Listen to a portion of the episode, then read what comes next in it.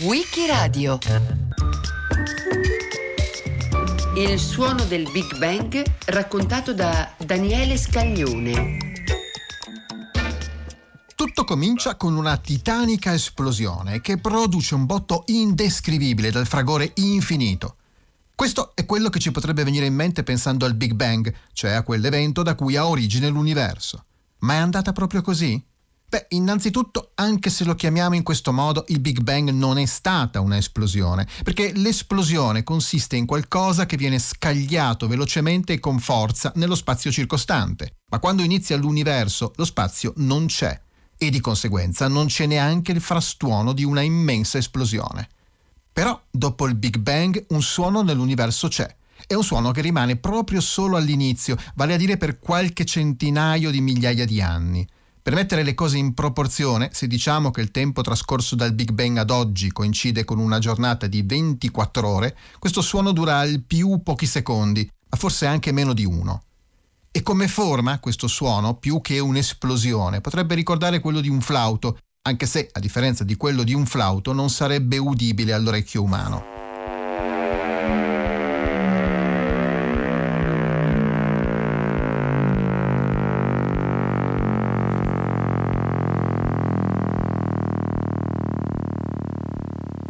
L'esistenza di questo suono viene confermata il 29 aprile del 2001 da un gruppo di ricercatori guidato dall'italiano Paolo De Bernardis e dallo statunitense Andrew Lange.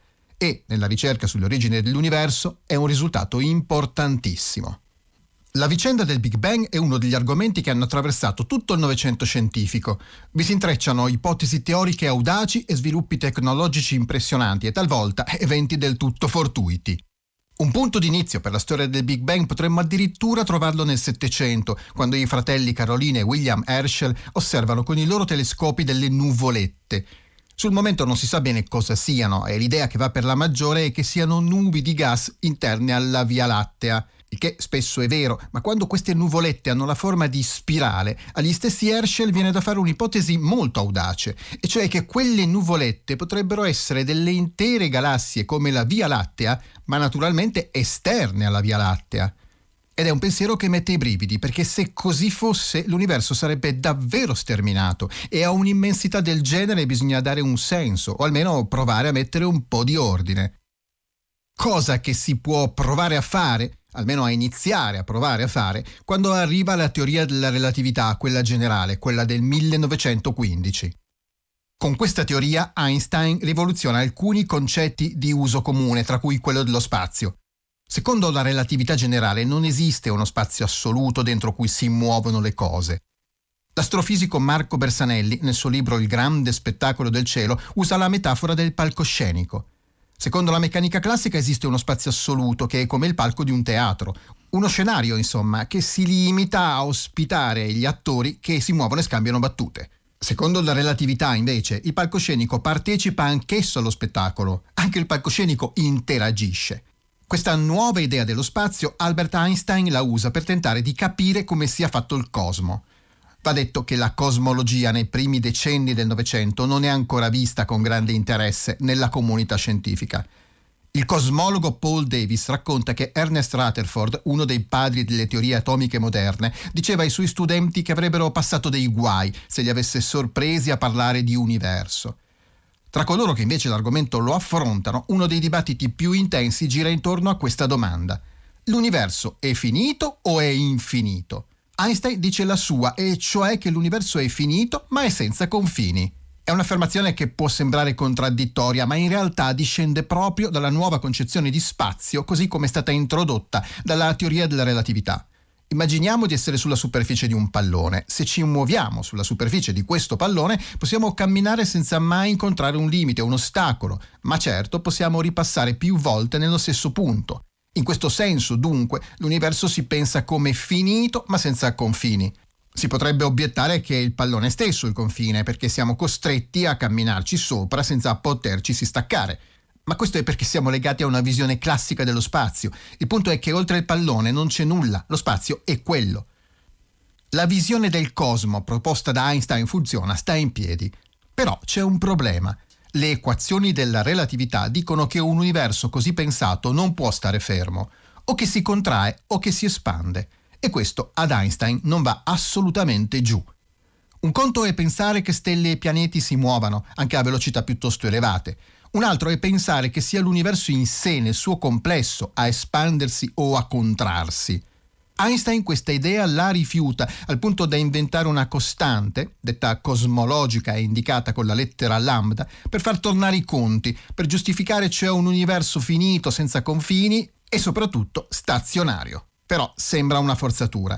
Il cosmologo Rocky Kolb dice che è come se Leonardo, dopo aver dipinto la Gioconda, ci avesse dato un'occhiata e avesse pensato di migliorarla un po', disegnandoci dei baffi. E comunque ci sono scienziati che non sono affatto d'accordo con Einstein. Rifiutano l'idea di un universo stazionario.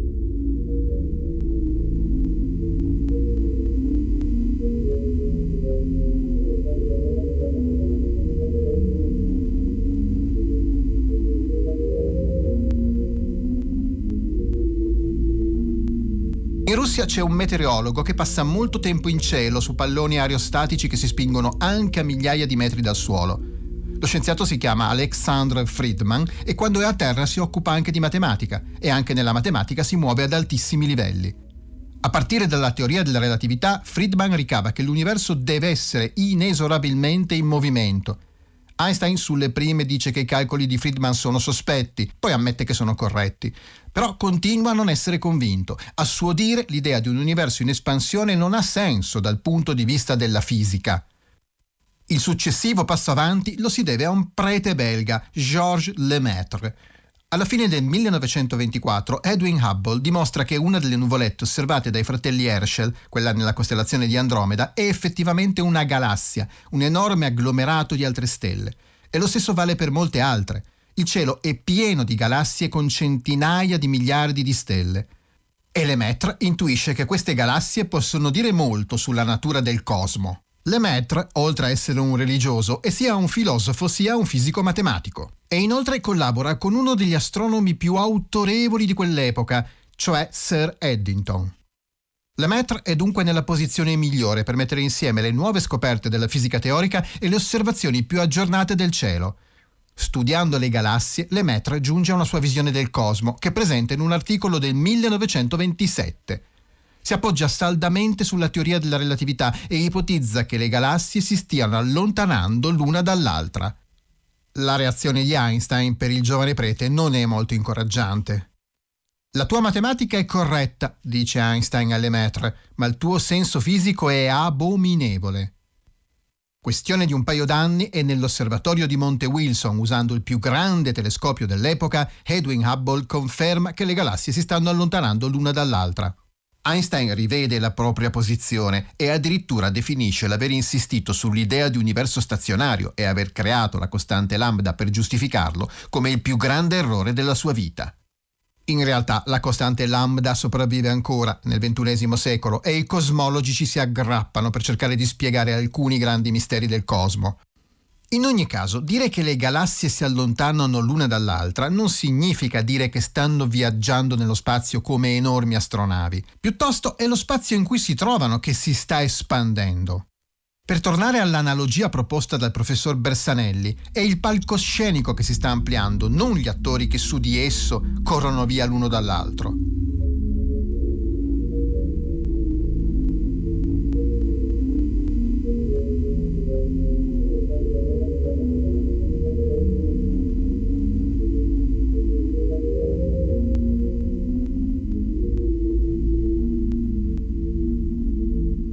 Quando siamo all'inizio degli anni 30, la comunità scientifica si convince che l'universo sia in espansione. Su questo non ci sono più dubbi. Ma se andando avanti nel tempo vediamo che l'universo si espande, non è che andando indietro nel tempo lo troviamo contratto. E se è così, fino a che punto era contratto? Lemaitre, il prete scienziato, di nuovo formula un'ipotesi audace. Secondo lui c'è stato un momento in cui tutto è cominciato, in cui tutta la materia dell'universo era concentrata insieme. Non si può dire in un dato punto dello spazio e in un dato istante, perché è solo nel momento in cui l'universo comincia a espandersi che si creano tanto lo spazio quanto il tempo. Anche questa ipotesi incontra molte resistenze. Arthur Eddington, il grande astronomo di cui Lemaitre è stato allievo, è molto duro. La nozione di un inizio del mondo mi ripugna, dichiara. E tra gli scettici, di nuovo, c'è anche Albert Einstein, il cui timore è che Lemaitre abbia ragionato un po' da prete, cioè si sia fatto influenzare dal dogma della creazione da parte di Dio. Per Einstein l'ipotesi dell'inizio dell'universo è totalmente ingiustificata dal punto di vista della fisica.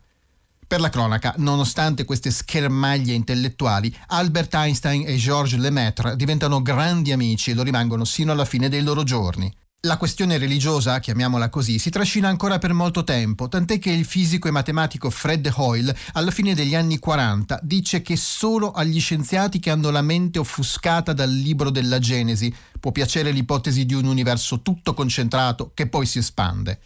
Hoyle, parlando alla BBC, definisce questa ipotesi Big Bang, grande esplosione, e lo fa per denigrarla, per suggerirne l'assurdità dal suo punto di vista.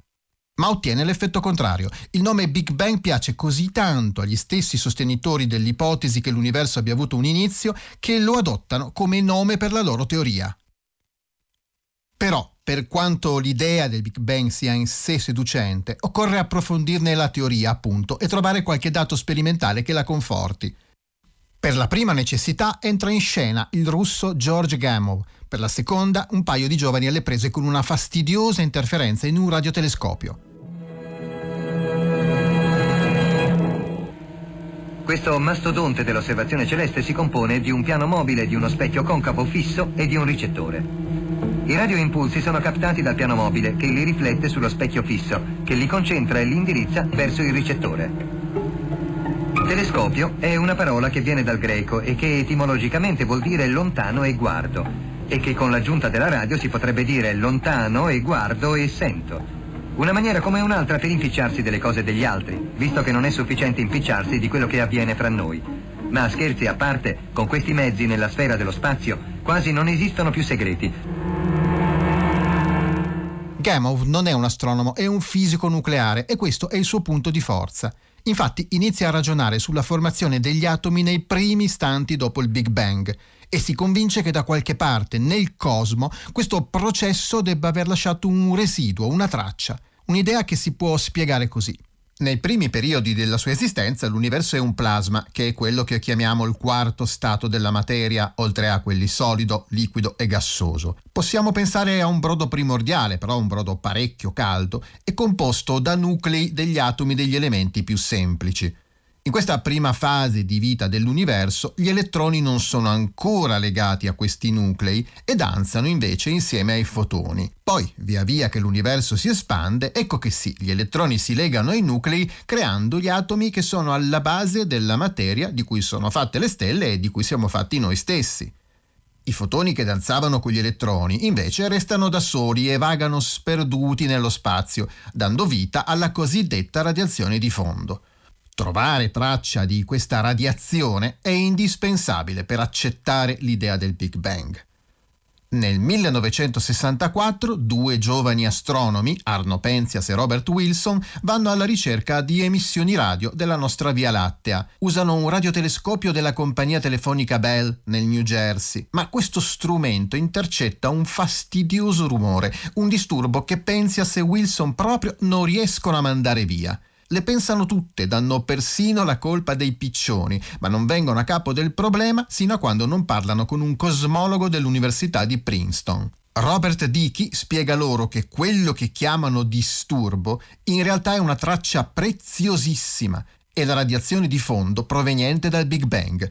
Finalmente qualcuno è riuscito a sentirla è una prova decisamente convincente del modello evolutivo dell'universo, quel modello secondo cui l'universo è nato circa 14 miliardi di anni fa e da allora è andato espandendosi.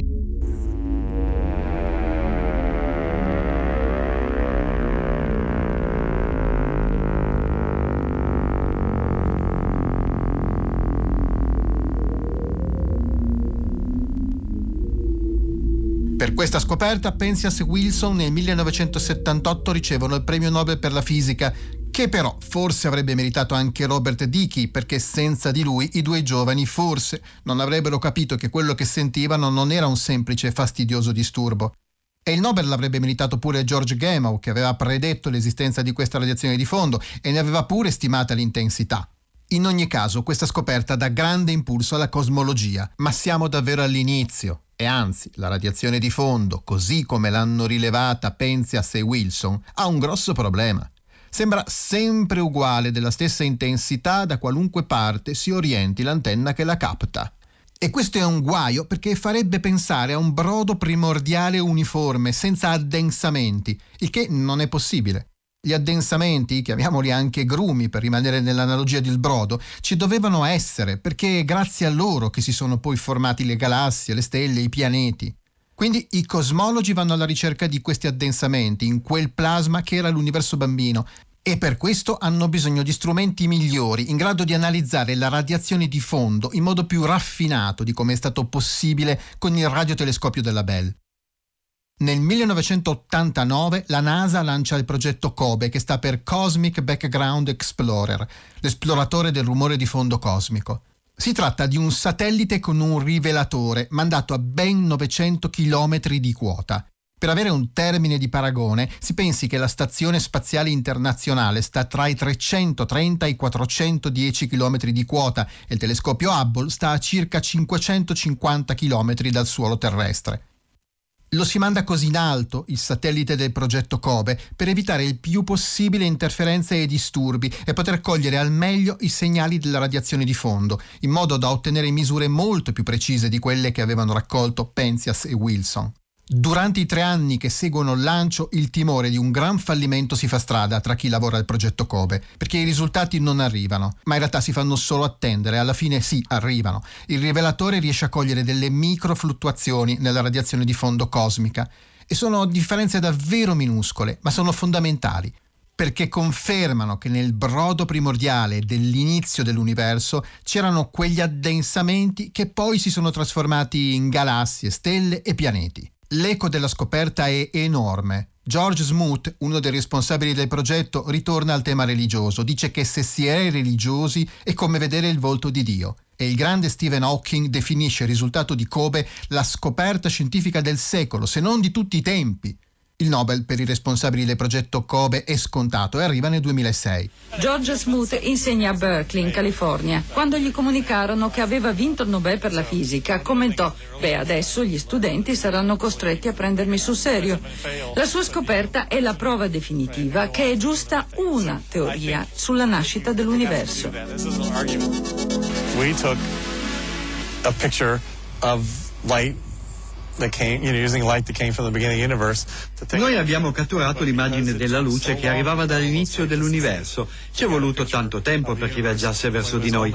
e infatti abbiamo fotografato l'immagine dell'universo. quando era nato da soltanto 400.000 anni.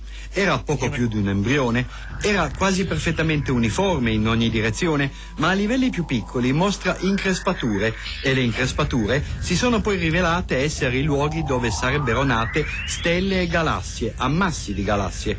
Le differenze di temperatura erano come i semi di ciò che sarebbe cresciuto. Gli spazi vuoti dell'universo poi non sono certo così vuoti come sembra, manca al conto di ciò che conosciamo la materia oscura e l'energia oscura che sta facendo accelerare l'universo. Si comporta in modo strano, come una palla che ha ricevuto un colpo ad effetto. All'inizio l'universo ha rallentato, poi all'improvviso si è messo a correre più in fretta. La sfida adesso è capire cosa farà. Da archeologo cosmico Smoot si è già trasformato in futurologo cosmico, perché nello spazio in un certo senso fine ed inizio sono la stessa cosa. Quando Smoot incominciò, la cosmologia non era nemmeno considerata una vera scienza. Ora invece sta rispondendo a tante domande e si può continuare all'infinito. La tecnologia c'è, come dice Smoot, per chi ha voglia di capire questo è un gran bel momento. Ma in realtà c'è ancora molto da scoprire. Certo, Kobe ha aperto una strada, una strada molto importante, ma è una strada ancora parecchio lunga e per percorrerla ci vogliono nuovi strumenti, come la teoria del suono. I cosmologi vanno alla caccia della musica del Big Bang, come recita il titolo di un libro di Amedeo Balbi, astronomo e astrofisico. Certo, pensare a un suono nello spazio fa un po' strano, perché lo stesso professor Balbi, nel suo libro, cita la frase che si poteva leggere sulla locandina del film di fantascienza che nel 1979 lancia la stella di Sigourney Weaver, Alien. Nello spazio nessuno può sentirti urlare. Ed è la verità, non è solo uno slogan ad effetto. Il suono è fatto di onde che si propagano nell'aria e nello spazio, tra le stelle e i pianeti, l'aria non c'è, c'è solo spazio vuoto. Ma se i cosmologi ci hanno visto giusto nell'universo dei primi tempi, di spazio vuoto non ce n'è. Al suo posto c'è un plasma molto denso e questo alle onde meccaniche, come sono appunto quelle sonore, è sufficiente per propagarsi. Insomma, secondo i cosmologi, nel brodo primordiale un suono ci deve essere, perché sarebbe la conferma che in questo brodo si scontrano due grandi forze, quella della gravità, che porta alla formazione delle grandi strutture galattiche, e quella della pressione interna, che si oppone all'addensamento e spinge l'universo verso l'espansione. È un po' come quando gonfiamo la ruota di una bicicletta. Il ruolo della gravità lo giocano le nostre braccia, che spingono lo stantuffo della pompa. L'aria compressa nella camera d'aria però si oppone al nostro sforzo, tant'è che se dopo aver ben gonfiato una ruota lasciamo di colpo il manubrio della pompa, questo fa uno scatto all'indietro. Da questi contrasti di forze ne derivano delle oscillazioni del tutto simili a quelle delle onde sonore. E questo è il suono che i cosmologi vanno cercando. Le tracce di questo suono bisogna cercarle nella radiazione di fondo e su come farlo il professor Balbi ci propone un'altra analogia. Immaginiamo di buttare dei sassi di varia forma in un lago e poi di fotografare l'intricata rete di onde che si forma sul pelo dell'acqua. Da questa foto sarebbe possibile risalire alle caratteristiche delle pietre che abbiamo gettato? La risposta è sì, è una faccenda un po' complicata, ma è fattibile. Fotografare le onde sul lago, nella metafora, corrisponde a mappare l'intensità della temperatura della radiazione di fondo. Laddove questa temperatura si discosta dalla media perché più calda o perché più fredda, si hanno quelli che vengono definiti i picchi. E così, durante gli anni 90, decine di gruppi di cosmologi si scatenano nella ricerca del suono del Big Bang. Lo fanno con rivelatori molto raffinati, che spesso vengono lanciati in cielo grazie a palloni aerostatici che giungono sino alla stratosfera. Tra i tanti, due progetti sono particolarmente importanti, Maxima e Boomerang. Boomerang è guidato da Paolo De Bernardis dell'Università della Sapienza e da Andrew Lange dell'Istituto di Tecnologia della California. Nel 1998 Maxima prende quota sopra i cieli del Texas dove resta solo qualche ora. Boomerang invece viene lanciato sopra l'Antartide e riesce a stare a 37 km di quota per una decina di giorni. I dati raccolti da questi progetti certamente vanno elaborati e per farlo ci vogliono molto tempo e calcolatori molto potenti. Maxima e Boomerang lavorano in modo indipendente per non influenzarsi a vicenda e anche per un po' di sano spirito di rivalità, ma i risultati che ottengono sono del tutto simili e sono straordinari. Entrambi trovano un picco acustico, una prova in favore dell'esistenza del suono del Big Bang, da cui si può risalire anche alla geometria dell'universo che risulta euclidea. Il gruppo di Boomerang pubblica i suoi risultati una settimana prima del gruppo di Maxima, guadagnando così addirittura la copertina della prestigiosa rivista Nature nell'aprile del 2000. Nei mesi seguenti le analisi continuano e il 29 aprile del 2001 il progetto Boomerang presenta delle nuove conclusioni hanno trovato altri picchi e quindi delle armoniche così come sono previste dalla teoria. Il professor De Bernardis presenta i risultati così. L'universo primordiale è pieno di onde sonore che comprimono rendono rarefatte materia e luce, proprio come le onde sonore comprimono rendono rarefatta l'aria all'interno di un flauto o di una tromba. Riferirsi a flauti e trombe, come fa il professor De Bernardis, naturalmente non significa sminuire l'importanza di queste analisi. Al contrario, lo studio del suono del Big Bang è davvero decisivo perché aggiunge elementi importanti all'idea che ci stiamo facendo su come è fatto il nostro universo, come è nato e come si è evoluto. Noi ci troviamo in Antartide a costruire questa seconda navicella che volerà intorno all'Antartide a grande altezza per misurare la radiazione cosmica di fondo. Eh, nel 1998 avevamo fatto Boomerang 1 che aveva eh, misurato l'immagine dell'universo primordiale, diciamo così, eh, facendoci vedere quanta eh, energia proveniva da diverse regioni eh, di questa lontanissima regione di universo che siamo riusciti a vedere.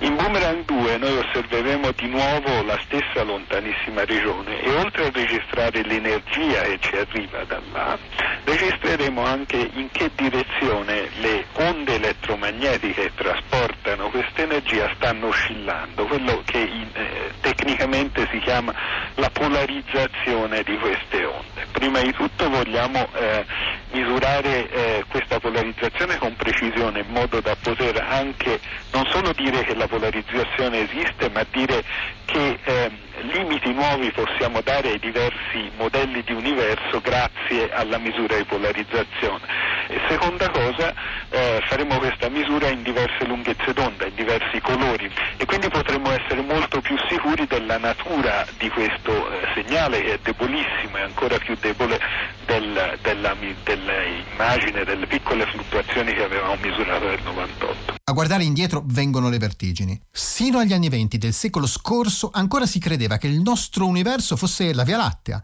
Oggi sappiamo che di galassie come la Via Lattea ce ne sono almeno 100 miliardi e ognuna di queste galassie contiene a sua volta centinaia di miliardi di stelle. Ma, ed è ancora più sorprendente, sappiamo che tutta questa materia corrisponde a solo il 5% dell'universo. Su tutto il resto, su quel 95%, sappiamo ancora pochissimo. I cosmologi parlano di materia oscura, di costante cosmologica, quella di Einstein che a lui non piaceva, o energia dello spazio vuoto. E inoltre, per spiegare la natura del cosmo, è stata formulata l'ipotesi dell'inflazione, anch'essa molto audace. Secondo questa ipotesi, inizialmente, per un istante davvero infinitesimo, l'universo si è espanso a una velocità incredibile, ben superiore a quella della luce. E anche questa ipotesi ha del sorprendente, per quanto non violi la teoria della relatività, perché la relatività dice che nello spazio non ci può essere una velocità maggiore di quella della luce, ma non proibisce allo spazio in sé di muoversi alla velocità che preferisce, come in effetti lo spazio avrebbe fatto in una piccolissima frazione di secondo dopo il Big Bang. Dopo la scoperta del suono del Big Bang, la ricerca cosmologica rallenta e nei primi decenni del XXI secolo non sono state compiute grandi scoperte.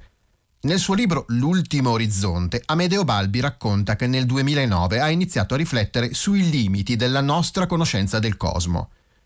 Molti anni prima, scrive Balbi, mi ero fatto affascinare dalle parole di Hawking sulla capacità della scienza di arrivare a una descrizione completa dell'universo. Adesso, oltre che arroganti, quelle parole mi sembravano irrimediabilmente ingenue. Ma il professor Balbi dice anche che non gli piacerebbe vivere in un universo talmente semplice da poter essere compreso completamente. Scrive ancora Balbi.